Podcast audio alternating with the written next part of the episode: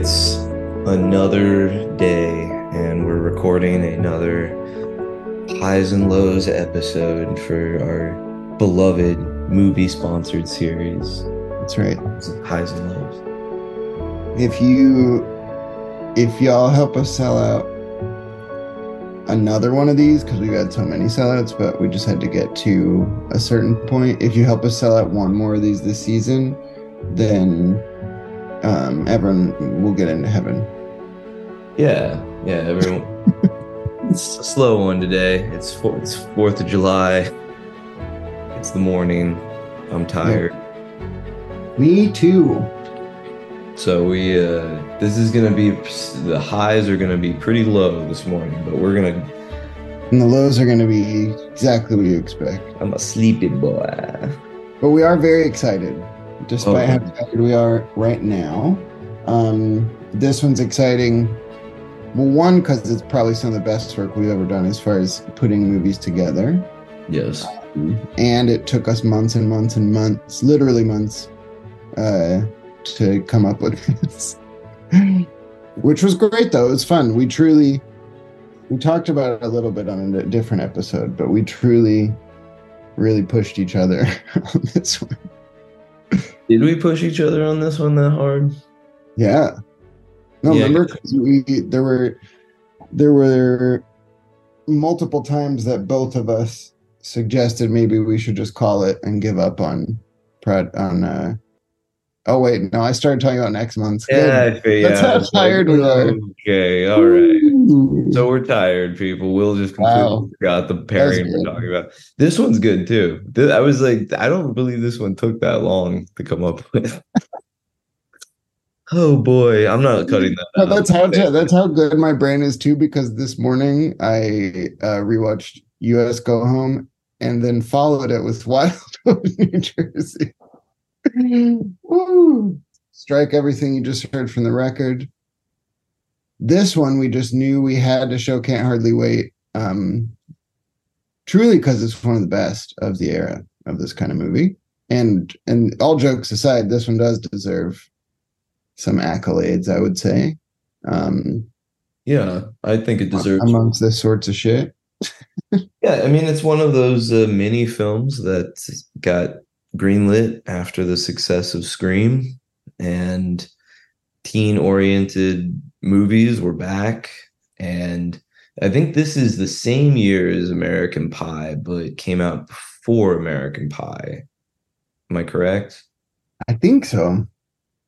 Um, fact check you while you talk.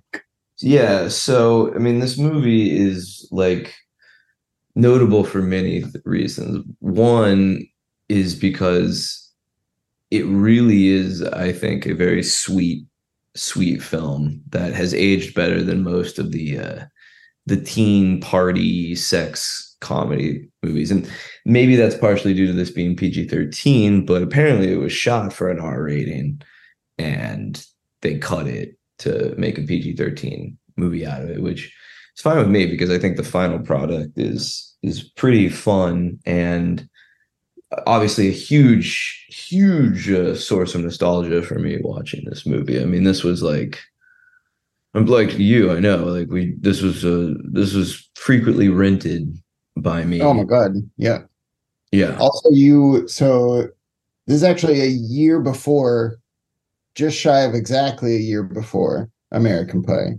So this comes out in the summer of '98. American Pie comes out just a little more than exactly a year later in '99 in July. That's right. It was 99. Yep.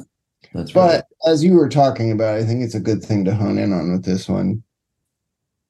We'll Yeah. probably never know what that original version was like, which I would love to see an R-rated cut of this because I'm curious. But this one smells to me a little bit like a similar case to Dumb and Dumber, where when we did finally get to see what their original goal was, thank God for once that a producer was like, actually, let's pull this back and lean in on the sweetness. I Oh, think boy, yeah. Hardly Wait's probably similar because there are just like Dumb and Dumber, there are little hints of you know things potentially could be darker, um, right. Uh, but keeping them as hints makes it so much stronger because it's you know makes it feel more real and lived in you know because life's hard but also doesn't we're not yet to what American Pie would help start, which is the the you know the hateful direction comedy would take that would get us to the Hangover eventually. I mean, that is so true. Like, I guess that's a great way of putting it. Like, returning to that mean spirited Porky's vibe. And yeah. This like- is a, a brief moment where you know you can laugh at everybody and laugh at all the different kinds of people and have a great time and all that. But at the end of the day, it's still a movie that really is celebrating how nice it feels when you find your people.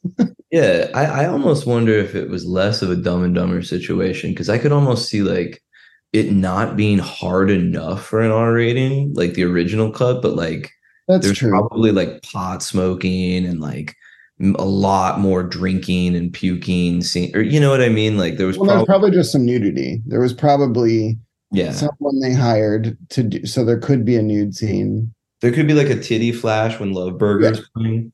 Yeah, it was probably like the Flash in Final Destination 2. Yeah. Because I remember when that came out, because I was allowed to see it in theaters when it came out on DVD. We were so excited because it listed nudity under the R rating. And so we were so pumped. And then it's just that like quick second on the motorcycle. And we were so bummed. Maybe that's what Cameron was like. I have to think because like I feel like this movie, uh, these directors, Deborah Kaplan and Harry Elfont, just it seems like they didn't have a, a gross out mean take. That's true. I mean, but maybe they did. I mean, they are that's the weird thing about these two. I, there's only two movies they directed, but the other movie they directed, I haven't seen in a long time, but I remember Josie and the Pussycats having a strangely subversive bent to it with all the like product placement, which apparently was not actually Yeah, done by the companies. it's amazing. I, I'm gonna rewatch it, but ahead of our our screening, maybe we'll talk about it a little on stage. But you Oh, know, I- should- that's a good that's a good thing to bring up with it, honestly. Because there and that makes sense. It's why these two, because this movie, just like Josie, is much smarter and more grounded than it needed to be. You know, I don't think the box office would have been affected that much necessarily if it were just more of a uh, throwaway. Absolutely. And its Yeah. budget, so its budget was around 10 to 13 million. This was released, yeah, June 12th. So it's a summer movie, uh, obviously. Its opening weekend grossed about 8 million, and its total domestic gross ended up being double its production budget, around 26 million. So my guess is along with Scream, you know, these were like the two movies that were like, okay, we're gonna explode the entire teen horror comedy genre across because Jennifer Hewitt would go to I Know What You Did Last Summer, which is probably the great extension of Scream and this. Like it was like the success of those gave us Yeah. I Know What Yeah. You Did Last Summer. Except So- the, the the jokes department took the day off. Yeah, I know what you did last summer. I love that movie, but man, it's not funny. no, it's not funny at all. I mean, And when it tries to be like, oh, it's it's great though. I enjoy. See, that's the part. These these are the things where it's like, I love. So we recently rewatched Scary Movie, and it's like, these are the things that I like about Scary Movie is when it's like deliberately making fun of I know what you did last summer because it's like Yeah. rewatching that movie. It's like there's no need to make fun of Scream because the movie is so self aware. It's kind of shocking, like why you would even Yeah. need to spoof Scream. Well, it's it's it's truly like a snake eating its tail Yeah. kind of thing. But this is like that snake's baby who was like born eating a tail. And it's like, well, I guess I'll just keep doing this. I mean, it's funny even when it does it, but it's just kind of like the scenes that rock are the ones where they're like making fun of, you know, where Anna Faris is getting punched, like don't say anything. Well, Uh, that I gotta say, you know, I'm not. I, I won't pretend its intentions were this, because that movie, you know, it's no, it's it's talked about much. It's aggressive homophobia, but I gotta say, especially the way it's a, it's the way all in the Wayans' delivery, but the way it's delivered, it comes across as the character who's the most homophobic, really just is in love with one of his buds and just wants a hug and a nice gay wedding. And so the the jokes, while yes, they're pretty rough, especially when you get to the dicks through the cheek uh culmination. they're pretty rough, but I don't know. It's not a, it's not as you know, it's not as hateful as something like The Hangover. I gotta say, there's more Oh, to no. it. There's No, more to it. because that's just like dumb comedy. That's like Yeah. there's nothing else to. Yeah, I mean, the, the Hangover is a a nasty, nasty movie. Well, Hangover is what happens when you get a bunch of people together who don't have any jokes, and we're like, "Dude, do you remember how funny it was when we used to beat up the gay kid in school?" Yeah, a little. Yeah. Ah. That's what that Yeah. movie feels like. Is watching jocks beat up the gay kid with a budget. I hate that movie. I'll, I will probably never revisit the Hangover movies. I did. I did the first one relatively recently, um, thinking that I would also find more to it, kind of like I did with Scary Movie. Not the case. No, I think, our, I think our guest Molly nailed it when she was talking about Bradley Cooper just desperately trying to make up for that movie, playing a role so antithetical to his soul. Uh, since then, which I think is true. But anyway, can't hardly wait. So yeah. this movie, this movie's a behemoth, does really well. It stars everyone.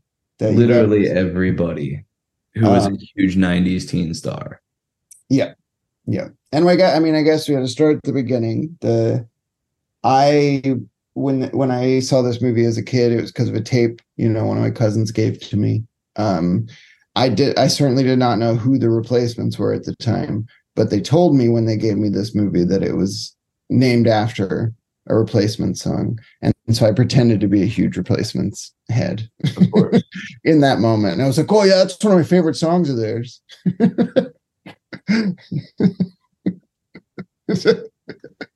That's so funny to be a kid pretending to be a replacements fan. yeah. Well, it was weird because it was just whatever my like older cousins liked. So it would Yeah. Weird, Yeah. weird. Yeah, I'm just I'm mostly listening to you. I'm also looking up uh Ethan Embry's My buddy. He came- He came to Box of Horrors. That's right. I remember you saying something like that. Yeah, he's great. Quick Ethan story. And you can tell that's why he's such a good actor, because he's crazy. Uh we bonded very instantly because I was wearing a Gummo shirt and he got so excited. And so we talked about those movies. And then he immediately just starts telling me, he was like, dude, that was me and my buddy's favorite movie to watch when we still did Crystal. And I was like, oh, okay, shit. And he just starts telling me all these crazy drug stories. And then we're building up to the movie. Um, and I'm on the like on stage introducing him, talking about Satan and stuff. And then I just feel someone behind me, and it's him just standing behind me, like making fun of me. And then he just starts screaming Satan. and then he told Wow. the and then he told the audience, he was like, wait, you guys do this for 24 hours? I've never done that without help. And then proceeded to tell more stories about when he used to do crystal meth. But he was a peach. Okay. peach. Well, that sounds like a very different depiction of what I would imagine that guy is like.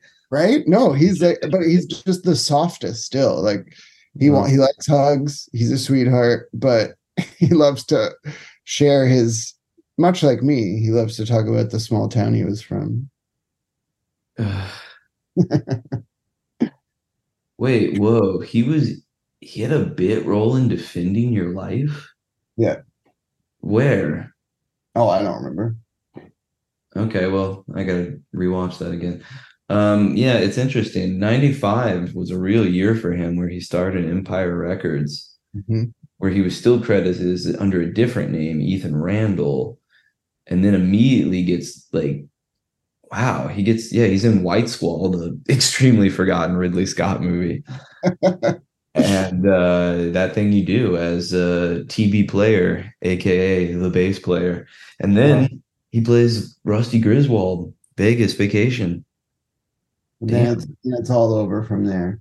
Yeah, and then it yeah, it really does kind of like start a downward slide. But I mean, well, it's crazy. Like it, speaks to how good he is and how much a lot of us connected to him. Is that almost anyone who either grew up in that time or cares about movies from this time knows Ethan Embry by name. But then you look at his CV, and there's not really that many movies, that- right. especially that a lot of people saw. But every time he was there, he made quite an impression. Yeah, no, he's a he's a definitely a presence of that era, especially those that specific, you know, 96 to 98. I feel like I saw him in so much, but um yeah, he rocks in this movie. He's he's really good. And then who else we got? Well, we got obviously Jennifer Love Hewitt as the so sexy Amanda Beckett. Though I have to say, I have to give it more like when I had crushes as a kid in this movie, I think I crushed more. Well, I definitely crushed hard on the Asian girl that's like, I will fuck the first guy that comes around me. I remember like seeing that movie. I remember that movie and I was like, ah, how do I get in the movie? I need to, I will peer around a corner and just be like, hello. I will be that first guy. but um more uh Jaime Pressly. Yeah.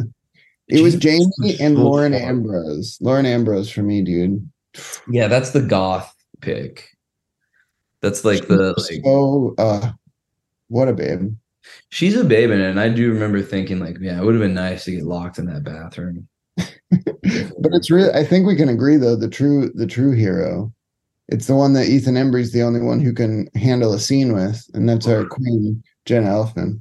Uncredited too. That's right, because you gotta be surprised so it really hits you. Oh God, Jenna Elfman in that little angel outfit. Yeah. Oh, and we, we also uh there it truly we could just do 10 hours talking about everyone in this? Because i mean Clea Duvall who's in every 90s movie that matters oh, Jason Segel as always so memorable. That scene by the way has to be there has to be an extended version of that that was in the R-rated one because clearly what Jason Segel's character is doing is talking about with his friend that eating pussy is like eating watermelon. Because if you watch that scene what he's doing and how he's holding it i'm telling you put it in your put it in your head whoa. yeah no because the way he's holding that piece of watermelon and keeps licking it no definitely that scene for sure was one that was longer Okay, I will keep an eye out for that on this next uh, rewatch. But yes, no, he's uh he makes a small appearance in it. Yeah, you mentioned Clea Duvall, who's yeah, so like in you cannot remove her from that era of the, these and, movies. and you wouldn't want to No, you wouldn't want to, of course. um, you get Selma Blair in there for a, uh, just a tight moment. Um, my favorite, Chris Owen, the uh, Oh. kleptomaniac who steals everything. that is one of the greatest gags in in i mean not just 90s like that that to me also shit like that clearly highlights that these people are comedy fans and i mean like old all the way back comedy fans like they like actual gags and all different kinds and having him with no one acknowledging it throughout the movie in the background like escalating up to stealing different shit amazing. It's amazing. Um, let's see. Seth Green also. I mean, what can you say about that? I mean, he's iconic as the uh well, I can't say what he is. I guess that word's not allowed.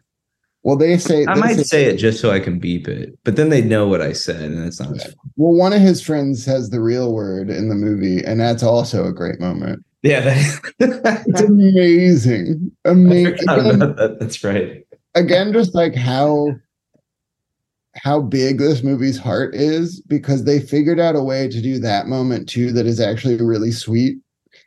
You know, like the the dudes Yeah. get there for saying it, but even the way he says it, like it's just so uh it's the rare like that kind of boy who so badly uh wanted to fancy himself a black rapper finally finally does the moment where he says the n-word in front of people it's amazing. That's that seems hilarious. Yep. Um. yeah. Um. Who else we got? We got. Oh, we got the kid from uh, Dick Tracy. Yes. Yeah. That's right. the nerd. Uh, and Melissa Joan Hart. Yes, It's Melissa Joan exactly the, the perfect amount of sweet Melissa that we need. Oh. There's a perfect amount of Melissa Joan Hart in that movie. She's great. And Uh, then we have we put it in the trailer. Sweet thing, Donald Faison and uh, what's his name, Breckin Meyer, Breckenmeyer, yeah. are so good together. Uh, and they're sweet. Yeah, they're sweet little moment. Yeah, that's a nice moment. It's so nice. yeah, as Love Burger. yeah. Oh, and they fight about if you're supposed to wear your own band shirt at your band's first show, which is awesome. That's a great. That's a great. uh let's see. Um Oh, there's the yeah, Jan Brady's in it. Yep. What's her name? Uh, I never remember her name. I wrote it down that Jan I was like Jan Brady. Um Okay, it doesn't matter. Um do you have uh there's a lot of people from Buffy in this thing too. yeah, Sarah Rue. She was a big crush. Yep, Amber Benson. Yep. Um Jerry O'Connell as the uh the grad uh, he's one of those people that when someone uses him right, it's always a pleasure. I think he's very funny. He just, you know, ended up in shit like Tomcats for a while, and it got really bleak. Oh, you mean Tomcats starring Bill Maher? Yeah. See, it makes perfect sense that Bill Maher was in that. Yeah, Okay. it does. Oh my god, he probably couldn't wait to be in it. Oh, he was like, finally, something refreshing for men. Have you seen his have you seen Club Random? No. His new podcast where he smokes weed with people and they he's like, I remember pulling my dick out as a kid. Like literally not in the way that we like to joke about masturbation, which is fun and wholesome. I, I can only assume he's his goal there is to say like Louis C.K. is good to go because who didn't pull their dick out? Well, Louis C.K. should be exonerated after listening to Club Random. Like Louis C.K. innocent. Bill Maher put this guy in jail for just Swap them. swap him for being so lame. Oh, Yeah, Club Rikers is a good spot for fucking Bill Maher. I mean, oh god, not even see he was fine with his dumb political opinions, but until you see this show, you will never hate that man. You'll hate him more than when you saw Religulous. oof. It's bad. That It's- movie, I remember when that came out. That was a big uh, time for Will to grow up moment. I liked it too when I first. I was like, "Cool, fuck It religion." what it was like senior year of high school, Yeah, yeah, and I was still at church all the time and at church camp and shit. So I was like, "This is great. I fucking love this." And I remember when I showed the DVD to someone in college who uh, was already a much wiser human being. They were like, uh, "Kind of seems like he just tried to find people uh, to." Talk them into making themselves sound like idiots instead of having like any real debates with people. And I was like, no, it's oh shit. yeah. Right. No, because they said they're like he pulls the Michael Moore where he goes to see fucking Charlton Heston when his dementia's so bad he can't like turn left anymore. You know, like it's that kind of shit where he's like, I'm gonna make a point off this person who definitely doesn't know I'm even here. Cool. Fuck Bill Maher. I mean, I don't know. That's that's too harsh. I just hope Bill. I don't know. Uh, he's I just I, don't- I don't an know. What- annoying little fly. Anyway, how did we get started talking? Uh, oh, Jerry O'Connell. All right, so let's Yeah, move 'cause away the from the Tomcat. cast. Let's move away from the cast. Um, Jennifer Well, Love Hewitt. oh, go ahead. Well, I was going to say Jennifer Love Hewitt in 2019 on Yeah. something called Everything Iconic Podcast. Okay. Uh, she says that she is developing a sequel to Can't Hardly Wait with plans to direct it herself. Which fuck yeah. As long as we start in the same diner. I get, yeah. I mean, like if they can get all these people back in one movie, of course I would see that. It, it'll be terrible, but you know, I'll I'll be there.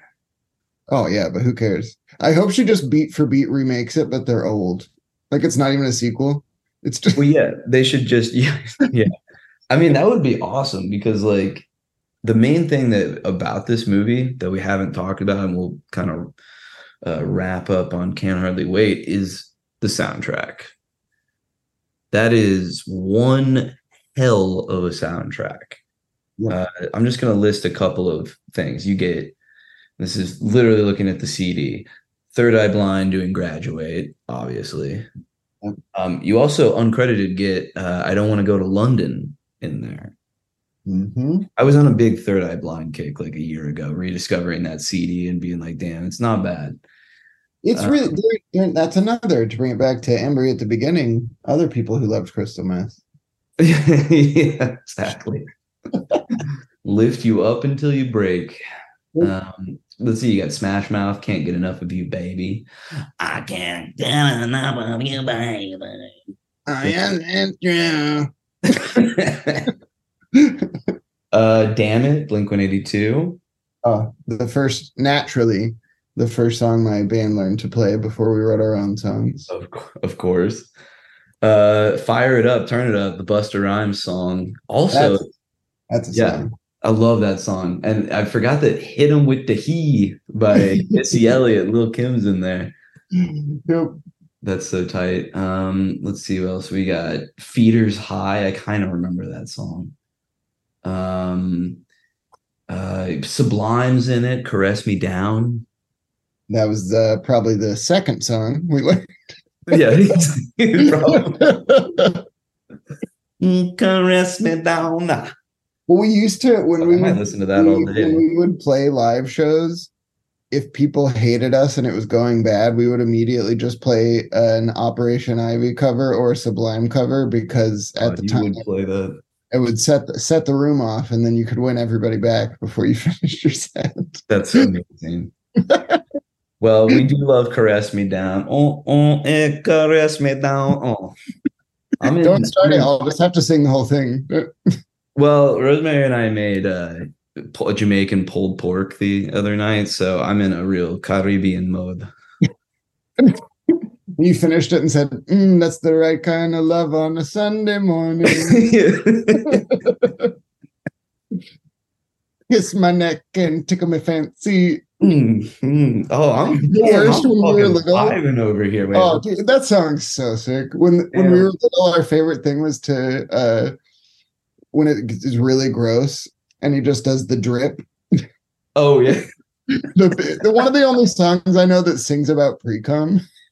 Which hey, that more people should be talking about pre cum. Wait, here we go. Can you hear it? No, but I can feel it. you don't have to. You can just watch me boogie. This will be the first time we have a musical interlude in an episode ever. I'm serious. You got to put it in whole ass song.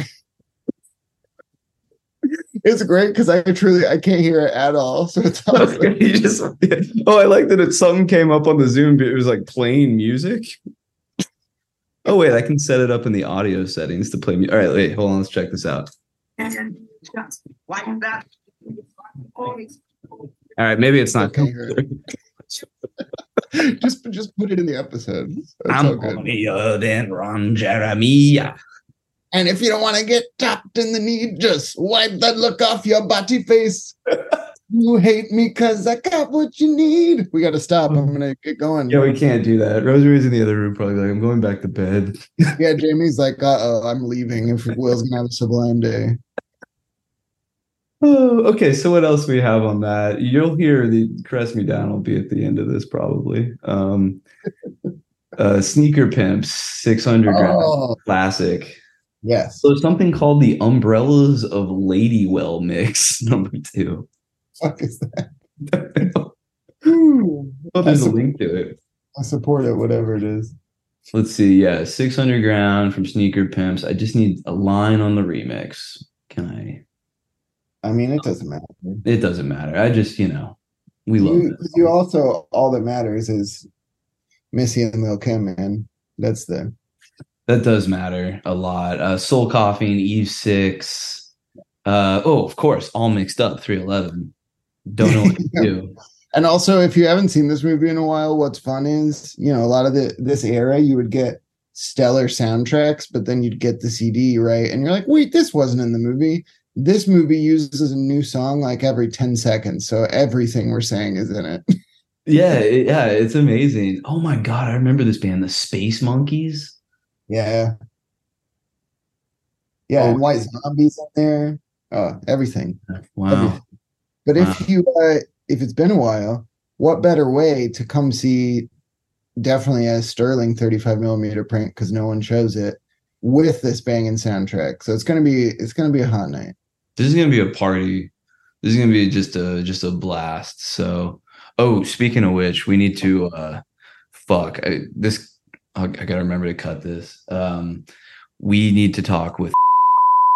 Okay, so yes, this is all right. The beep, the behind the scenes beep is over with. What were we talking about? But You'll we're going through this amazing soundtrack. And what part of what's so amazing with this movie and the way they use music too is it feels like that time in your life Yeah. when one you're you can't go two seconds without music, right? Because the world is terrible. So you got to keep yourself going. And two, if you're going to parties and shit or trying to get home or going to you know diners and all that music really did feel like that where there's another 10 seconds of a song that's the best song you've ever heard every step you took and this movie really captures that and it's so nice and you know what it is? It's radio. It, it was. God, we sound like old fucks, but it's like truly it was when radio was like I, I listened to the radio all the time top 40 all the time it was always Right. on.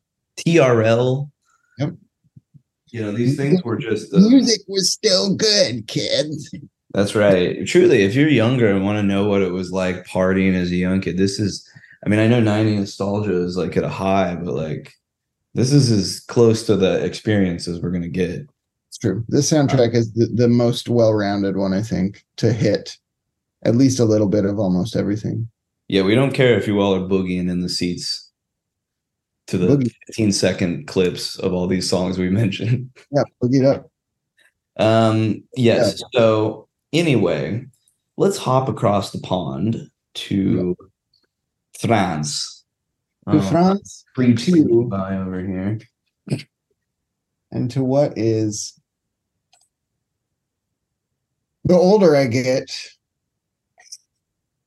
more and more probably. We're almost done. Uh, you're good. Okay. Hi. Yeah, the older I get, the more this continues to rise in the filmography of Claire Denis. Um, not like that. I hate that. Oh, okay.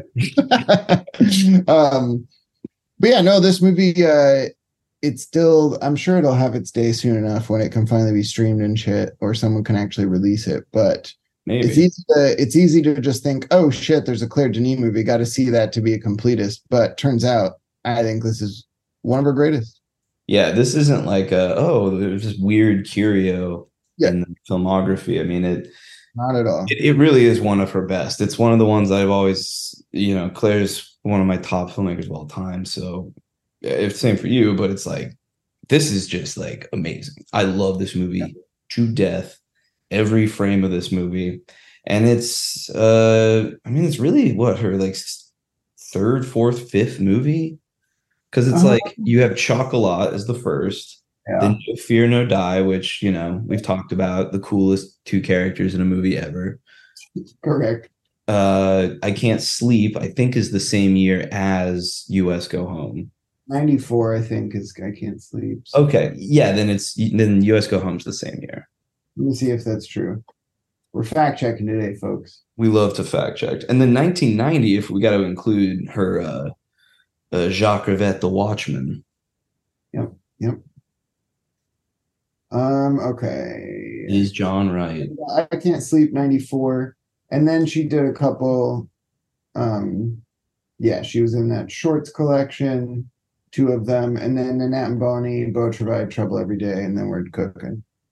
Yeah, yeah, yeah. So okay, so this was for the uh the show. Uh if I can get I wrote the name here. Uh Tous les garçons et les filles de leur l'âge. Something Yeah. like that. Something like that. Uh it's translates to all the boys and the girls of their age.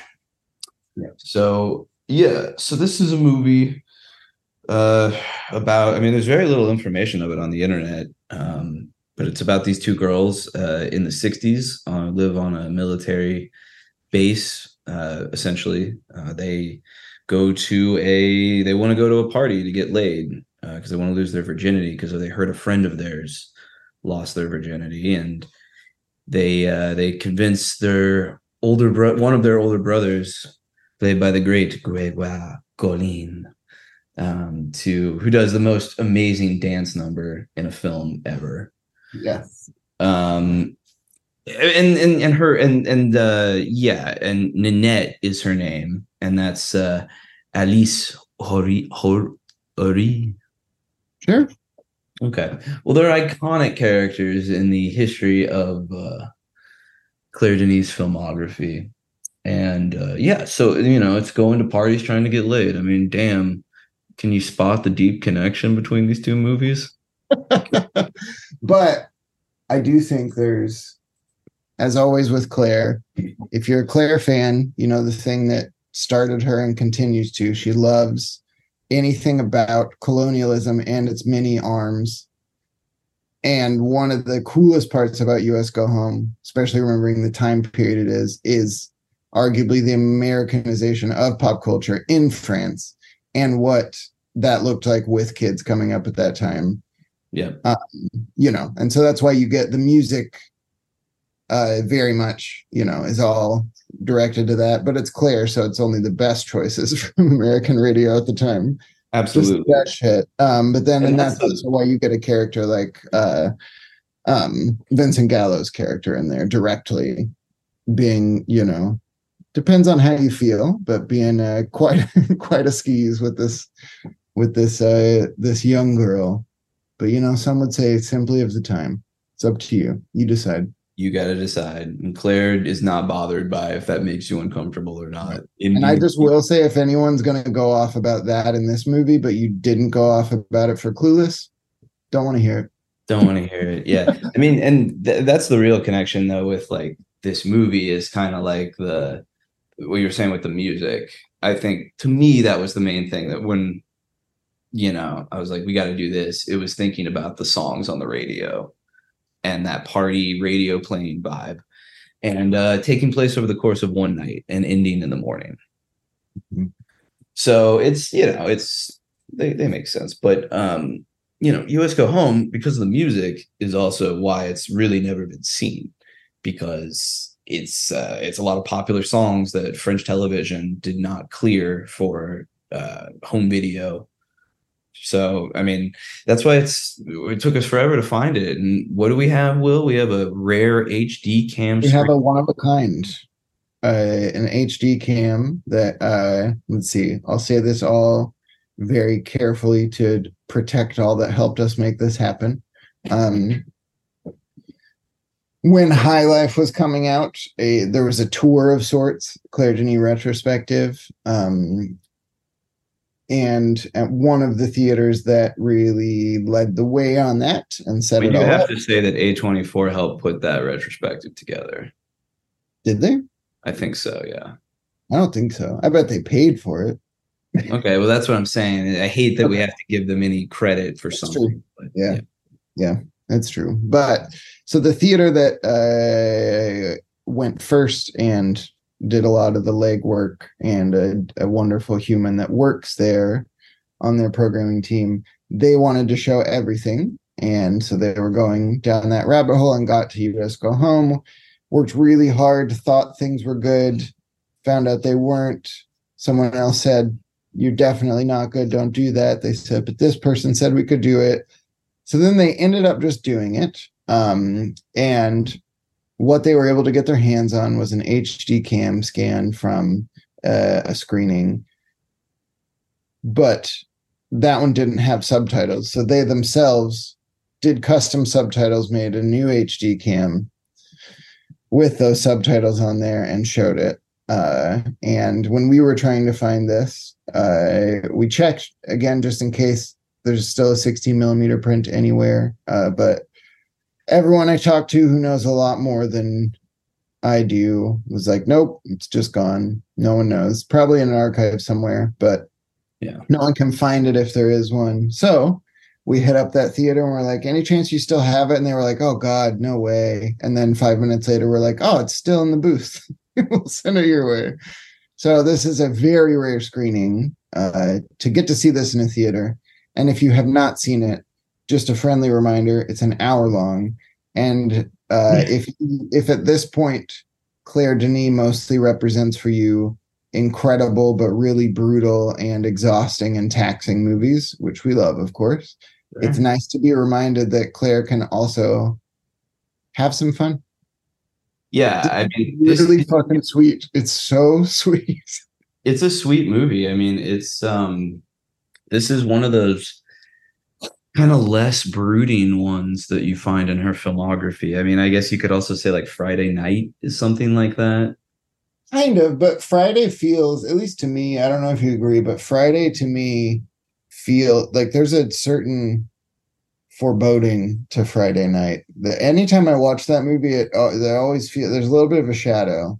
Well, that's true. I mean, riding in the car with that stranger, I, I'm with you. I mean, it's the it's the idea of like that foreboding giving way to ecstasy sort of thing, which you kind of get with the Vincent Gallo character and Alice in the car.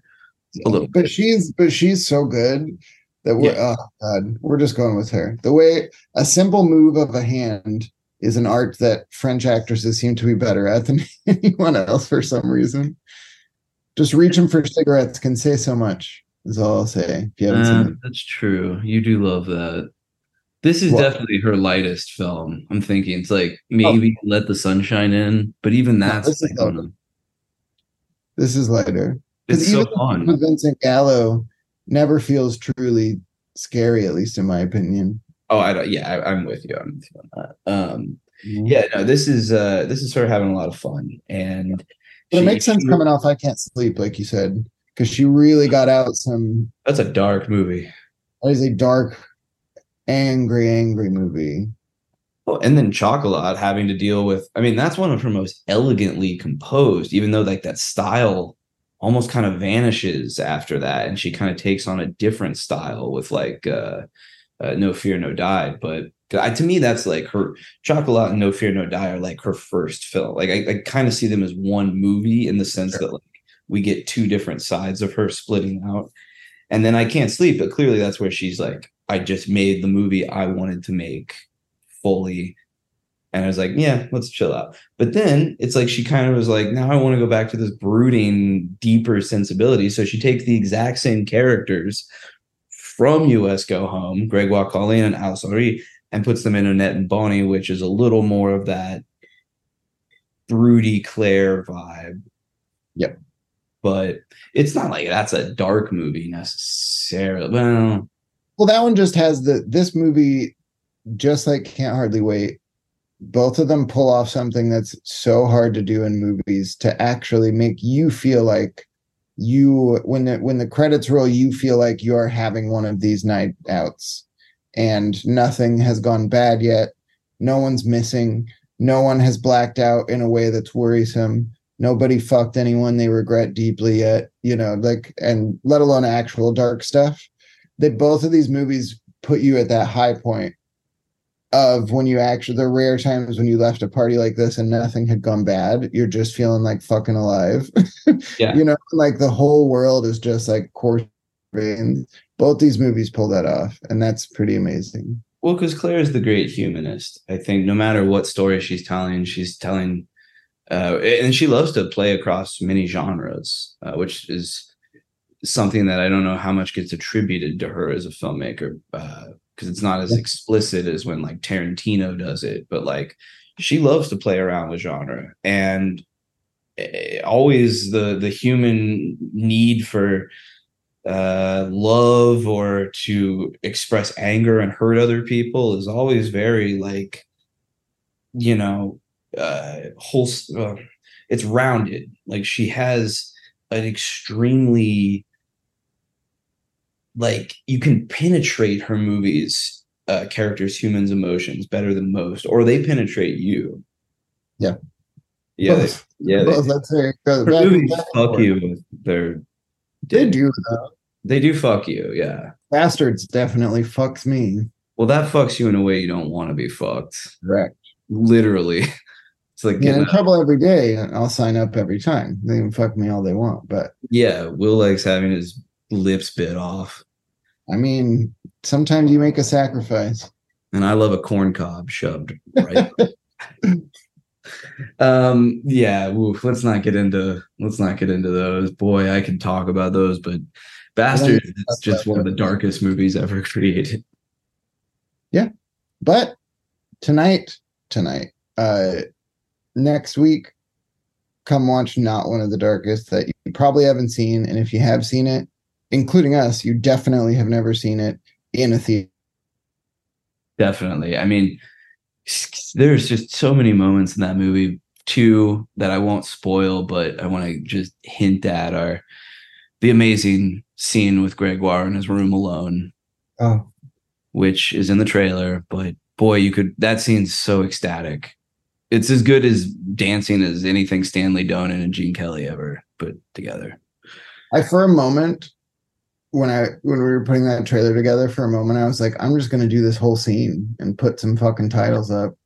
And I did do one cut like that, and it's good, but I was like, that actually robs from the experience of getting to come to see this if I use the whole scene. So it's the highlight of this movie. Also, one of my favorite scenes is where uh, Alice is like kissing some guy at the party, and he's clearly just a bad kisser, and she just starts laughing. Yep. I love that scene. That's just you. You get that. It just it's the those moments that like most directors try to spend an entire movie trying to grapple with the human drama, but Claire knows that little moments are the most like telling of this tapestry of human emotion she's telling. So and the rare time that a Hollywood movie also understands that, because that's again why I can't hardly wait feels so good is because even though sure there's you know an inciting incident technically to get it started, but really it's just a movie about little moments for kids. Yeah. Whose lives are about to change a lot. And it's so cool to see also the the different ways cameras are used between these movies. Um, because Claire does a really weird thing in this, especially in the dance sequences, where I don't know how tall Claire Denis is, if it's just literally her height holding that camera, but the camera is the height of one of these kids going through this room of some kids, some adults dancing at these parties, and it's wonderful. And I, and I I haven't felt a camera placement that hard probably since thinking about uh Meet Me in St. Louis when they do the Halloween segment that drops to like kid height for the camera. But Claire's dance sequences in this do that and it's really interesting because you desperately just you keep hoping like you keep looking for a meaty close up but instead you're stuck navigating just like you know just like they are. Exactly. it's just a really nice simple like filmmaking tool that people forget to use. Right and it tells you this that's true. That's a good yeah a simple filmmaking tool that people forget to use. Oh, yeah that's that's abundant these days. Yeah no i mean the humanity on display of young people enjoying themselves just pigging backing off the um, meet me in st louis uh, illusion which is one of the maybe even my top 10 films of all Oh. time. Take it to the grave. Astonishing the uh, skip to my lou sequence is another sequence of fantastic camera work just showing if it's a little more choreographed but i think for that movie it's closer than like the trolley song to show kind of like a looser view of like young people at this time having a party. And yeah I, that's that scene kind of tears me up for some reason. There's something about like the passage of time Mm. and the joy inherited in those little fleeting you know passing pockets of time. It's beautiful. It, it fills the the heart of my little cynic soul. And uh well that movie shit we gotta we gotta show meet me in st louis yeah we really do i mean i didn't think we i don't know how we got there but i'm glad we did well That's, there's your recommendation. If you love Meet Me in St. Louis, and what I mean is, if you've seen that movie, you love it. Because if not, we actually don't want your five dollars for Patreon. if you don't, that's the one hard line we'll draw. If you don't love Meet Me in St. Louis, we don't want you here. yeah that's that's money that's been touched by someone with poopy hands and we don't want your, your poopy money And not just like like uh poop residue that's on everything that humans touch. No, this has like full on fresh smears. So Yeah. keep it to yourself. Yeah. So we don't want that. And, uh, but what we do want is you to come next week So it's a less than one day, six days away from when this episode drops. July 11th, seven o'clock. It's going to be a party. There will be, I think, a There'll DJ. be, there'll be some party stuff. There'll be some party stuff We're not sure what it's gonna look like yet. because someone forgot to set that up. So this is going to be a very, this is going to be a heavy week getting through getting that all set up. But it's going to be fun. You're going to love it. And we'll hint about other things coming up soon, which there's a lot. We got a lot in the works. So, oh, also, Patreon people and non Patreon people. We'll have another episode coming out on Sunday. It's gonna be another news dump. Uh, this one's a little more. There's there's some real meat to chew on in this one. But if you want to know what it's about, because as we were telling the story, it, the story grew exponentially uh, within that 24 hours. Uh, so we talk about something that we talk about a lot on this show: uh, the hiring and firing of diversity specialists at major studios. We talked about a major one, and then right when we did that story, about three to five other major studios let go of their diversity chiefs. So, again, score one. I've got my little pool cue, and I'm putting racking one over for us.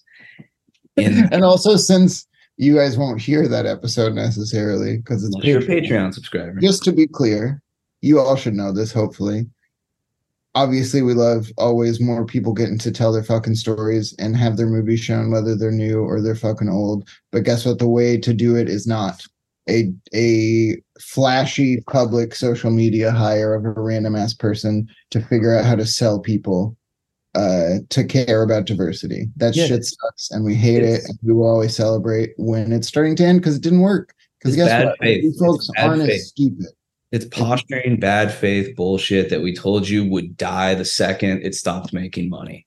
Yep. So you can't get don't get excited about Halle Berry as the Little Mermaid. You know, you're doing it again oh Haley Berry as Little Mermaid. You know, you can't like. There's a. well, maybe we didn't see it maybe it's good I guess you can do whatever you want technically, but uh but point is is it's not like you know mother nature and god have come down and said finally real representation for mermen and women i don't know whatever i guess it's a Maybe. mermaid yeah it's Yeah. a